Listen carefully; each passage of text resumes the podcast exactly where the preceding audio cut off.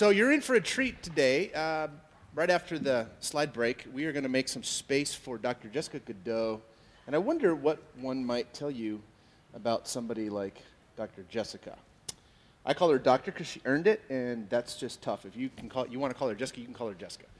Um, she's a thinker. She's an academic. She's actually an Old Testament aficionado, and she may have drugged me sideways into the series on First and Second Samuel. And as we sat around and decided who's going to cover what in our ANC Preaching Guild, it's a very electric, uh, sort of creative space. It was clear that no one was going to get to handle the story of Hannah, although we all wanted to, because Jessica said, "Ain't none of y'all brought children into this world but me." because there's two guys, we have kids, we did our part, and then there's young married and single voice there, and so clearly Jessica gets to handle the birthing of Samuel, and so we're in for that. She's a storyteller, she's a theologian, um, she's an author, and she wrote a book that the New York Times gave high praise to right in the middle of COVID called After the Last Border. And if you haven't bought that, you really should. Make space in your heart for Dr. Jessica Goudeau.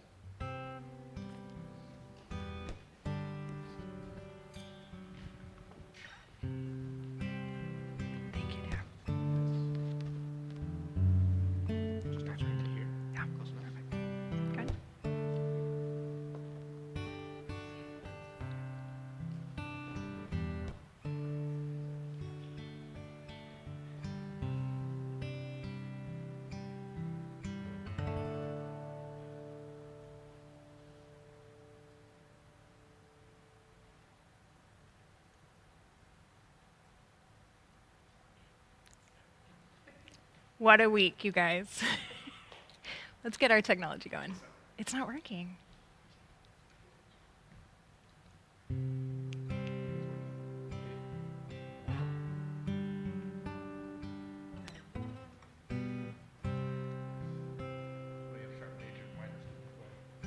Just press play, yeah. Is that working? There it is. That's the most 2020 thing ever. I mean, it's fine. Are we ready? Good. Well, welcome to 2020, where nothing ever goes according to plan. Literally, the beginning of my sermon is, What a week. So let's start there. What a week. I mean, we had some inkling of this when Sam suggested 1st and 2nd Samuel to the Preaching Guild, but we could never have imagined the tornadic, torturous pace of what's happening in our country right now. It seems like there are gale force, political, societal, and cultural winds flattening us every day. We could never have fully anticipated that Samuel is exactly the book we needed for this season. Ellen Davis, the theologian who most informed my thinking for the sermon, called Hannah's song that begins 1 Samuel a comprehensive statement about how God characteristically disturbs human power arrangements. I want that truth to be the lens through which we view these stories it is a characteristic of God to disturb human power arrangements. This is something that we as Christians believe to be true. We who worship Emmanuel, God with us, even as we often loudly and vehemently disagree about how and when and in what way God does that disturbing.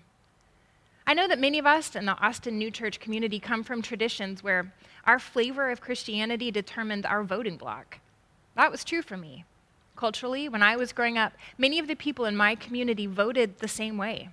In fact, we understood that our values were the reasons behind our political decisions. But I also understood, like many who grew up in the Southern Bible Belt in the US, the politics were like a little dirty, right? A necessary evil we dealt with because we had to.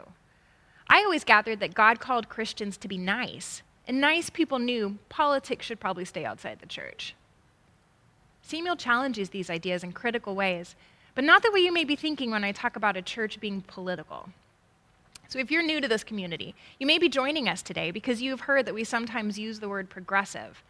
But I need you to know something from the beginning, something that's important to the church's leadership and to me personally.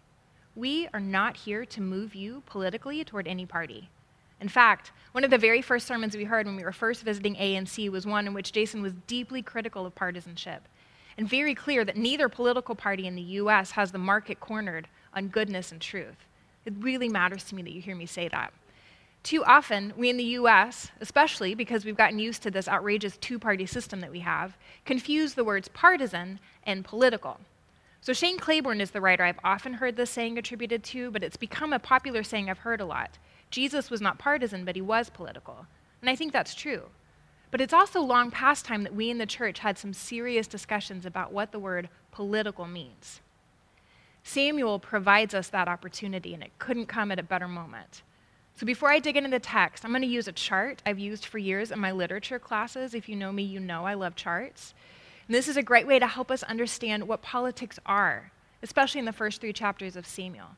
The writer lays out the themes and values that will be upended for the rest of these books.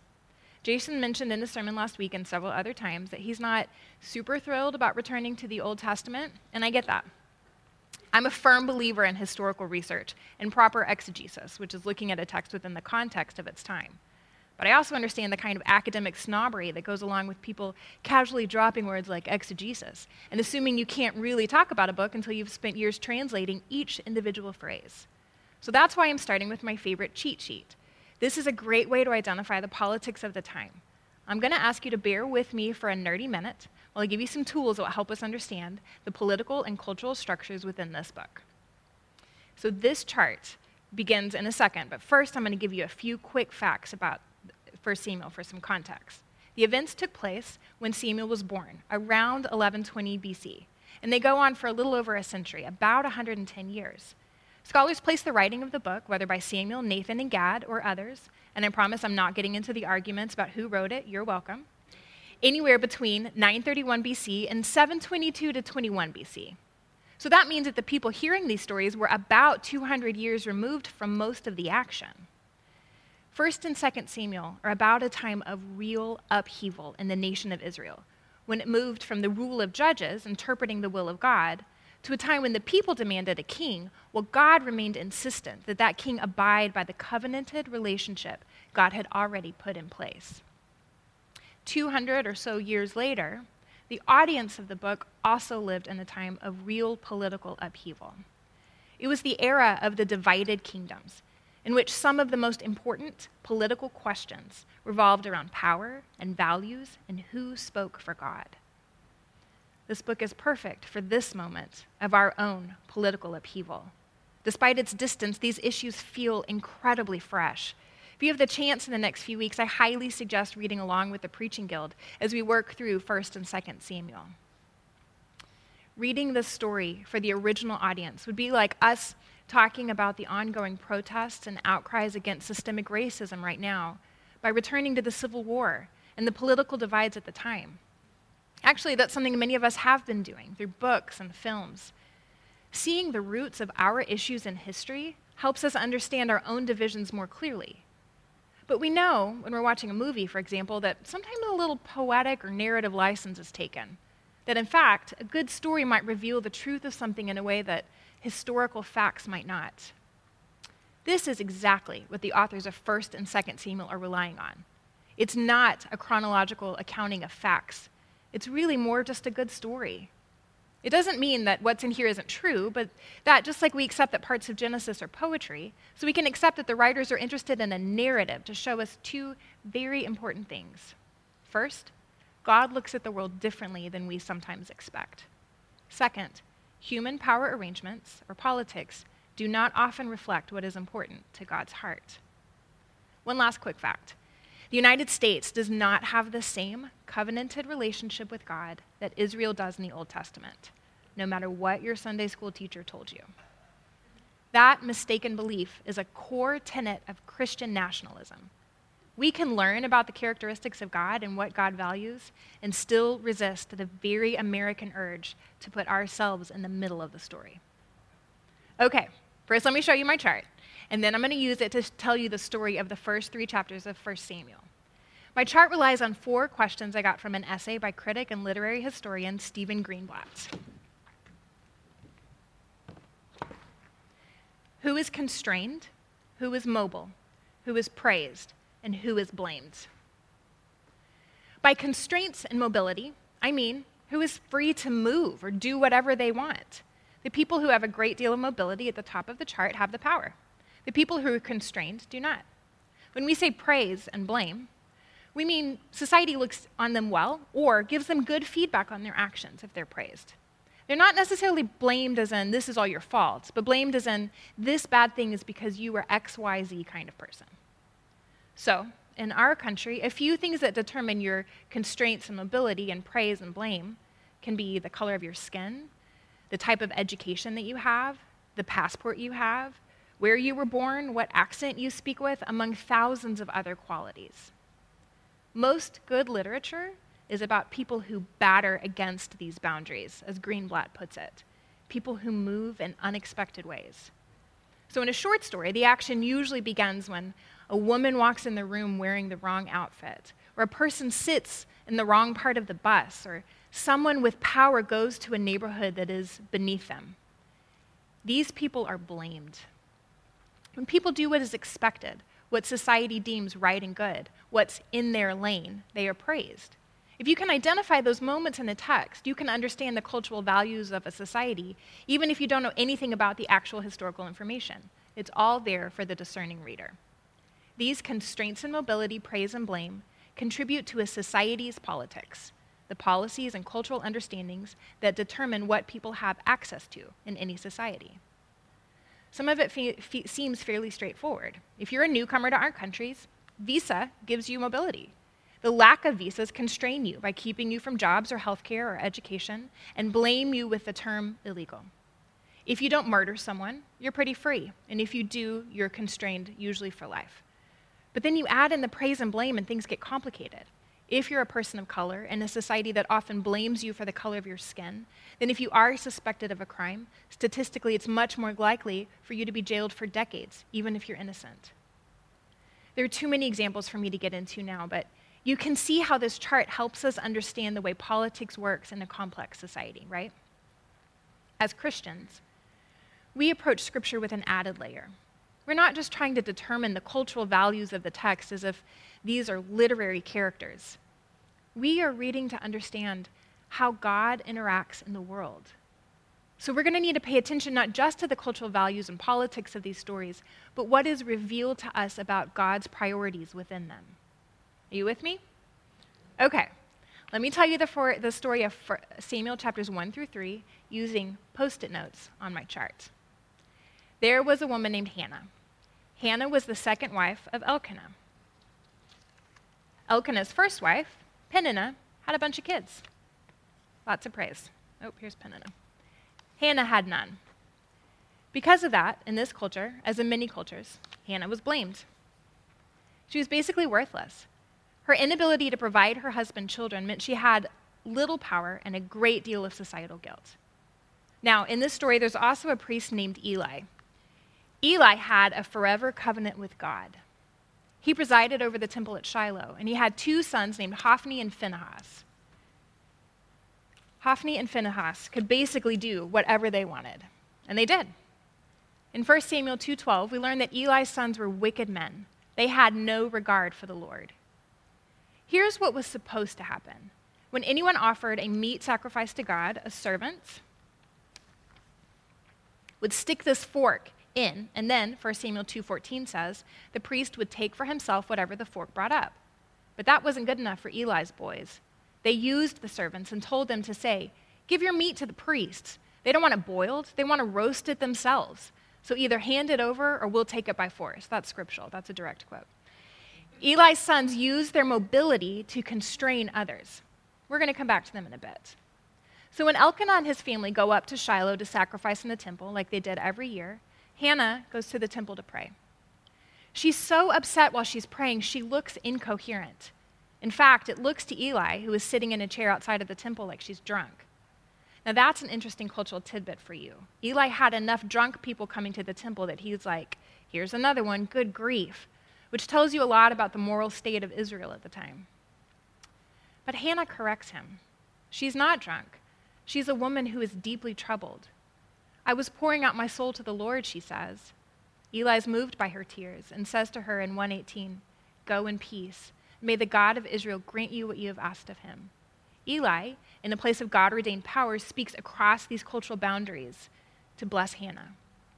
And the story shifts. We get God entering into the narrative. 1 Samuel 1:19 says the Lord remembered her. I love that phrase. God did not forget this woman at the bottom of society. she eventually gives birth to a son named Samuel. What's fascinating to me is that within this story, Samuel's birth moves Hannah's place on my chart. It's a sweet story. This woman prays and she gets a baby and she does what society praises her for as a woman and a wife, and everything's better. And then Hannah just absolutely upends the whole thing. Hannah does more than thank God for the gift of the son who moves her up in the world by being born. She dedicates him to the Lord. She nurses him, and when he's weaned, she gave him up to Eli to be a servant of God. And Samuel goes from being the beloved son of Hannah to being one of the most powerful men in the country.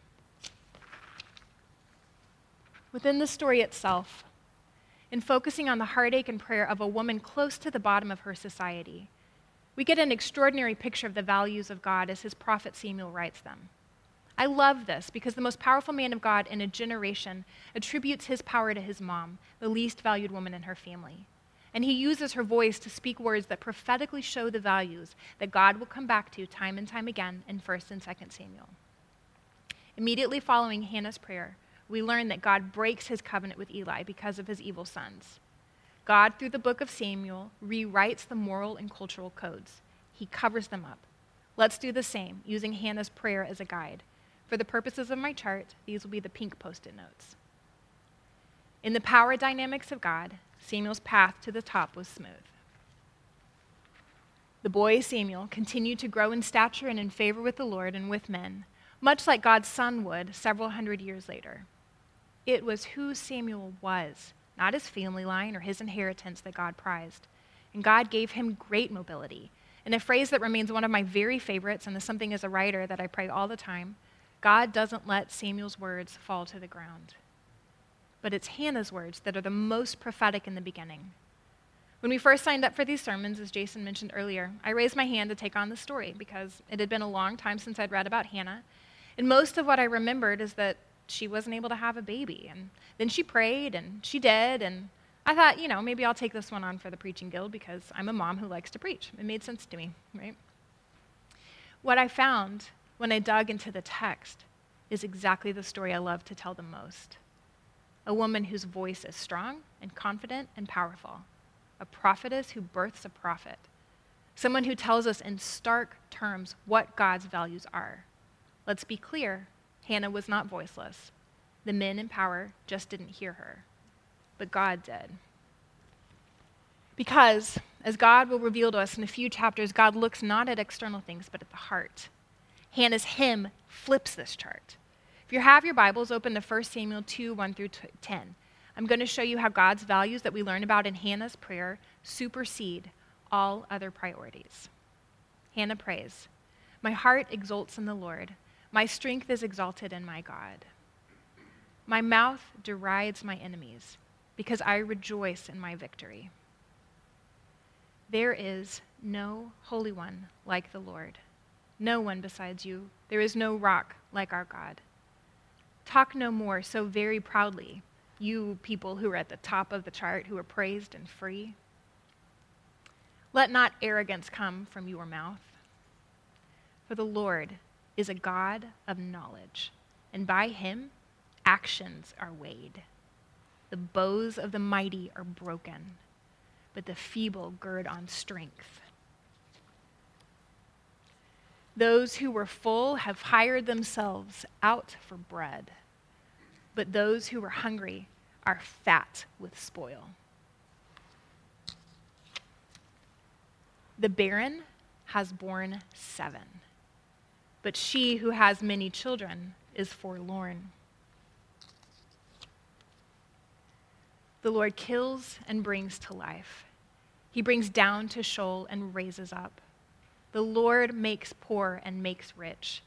He brings low, he also exalts. He raises up the poor from the dust. He lifts the needy from the ash heap to make them sit with princes and inherit a seat of honor. For the pillars of the earth are the Lord's, and on them he has set the world. He will guard the feet of his faithful ones but the wicked shall be cut off in darkness. for not by might does one prevail. The Lord, his adversaries shall be shattered. The Most High will thunder in heaven. The Lord will judge the ends of the earth. He will give strength to his king and exalt the power of his anointed.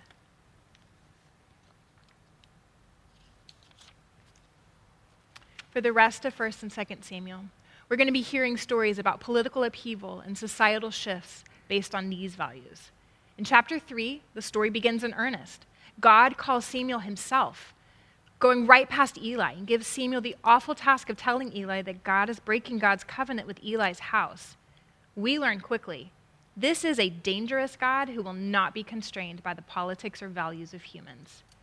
And we learn that God cares almost exclusively for those who are thinking for themselves and whose hearts are listening to God, no matter where they fit in society.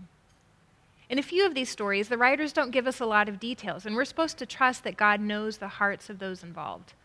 Some of us may be more inclined to do that than others.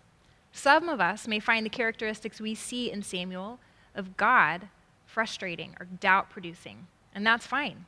God can handle our questions. But what Ellen Davis, the theologian at Duke who wrote a chapter of Samuel in her recent book, Opening Israel's Scriptures, points out is that there will be a number of ways in these two books in which people are desperately trying to discern the will of God. If you, like me, are constantly seeking clarity in this tumultuous time, Samuel tells us how to do that. Davis tells us that in Samuel, there are several unreliable means of discerning God's voice that are either rejected or judged to be doubtful by the writers. And we're going to get to those in later stories. But one of the most unreliable ways is the inherent wisdom of a leader. However, there are two things Davis calls effective channels for knowing the will of God prophets and sacrifice and prayer. And in the entire book of Samuel, no one epitomizes those two things better than Hannah does in the beginning. The beginning of the book reveals God's values in their clearest and purest form through the mouth of a woman who is at the bottom of her society, but the top of God's upside down power structure. Our temptation is to look at this chart and ask ourselves, where do we fit? And I'm not going to let us do that today. I'm going to tell you as we try to discern what in the world we're supposed to do in these chaotic times, the answer is going to be found in aligning our values with God's. That's the how. Devastatingly simple and almost, almost impossible all at once. What that looks like will look different for each of us. To figure out the answer for yourself, you can begin by listening to the prophets you trust who are speaking God's truth, whether they're speaking to thousands or just speaking to you. And you can dis- discern the answer to God's will in these times through sacrifice and prayer. I can't tell you what you'll have to sacrifice. For Hannah, it was her boy. For me, it's been far less. Those sacrifices have been some of the hardest things I've ever had to do. There will be many sacrifices to come. The question for those of us who enjoy great mobility and praise in these political times is not how do these upheavals affect us, but how do they impact those God deems the most valuable of all? The answer to that question will determine what we do. Like Hannah, we start with prayer and a desire to join a God who interferes and disrupts and listens and remembers and cares and moves. As I've followed the prophets in my life, I continue to find the clarity I seek when I'm listening to, learning from, praying for, and demanding mobility for the forgotten and the blamed and the constrained. As Samuel shows us, in God's power dynamics, those are the people who should always be at the top and at the heart.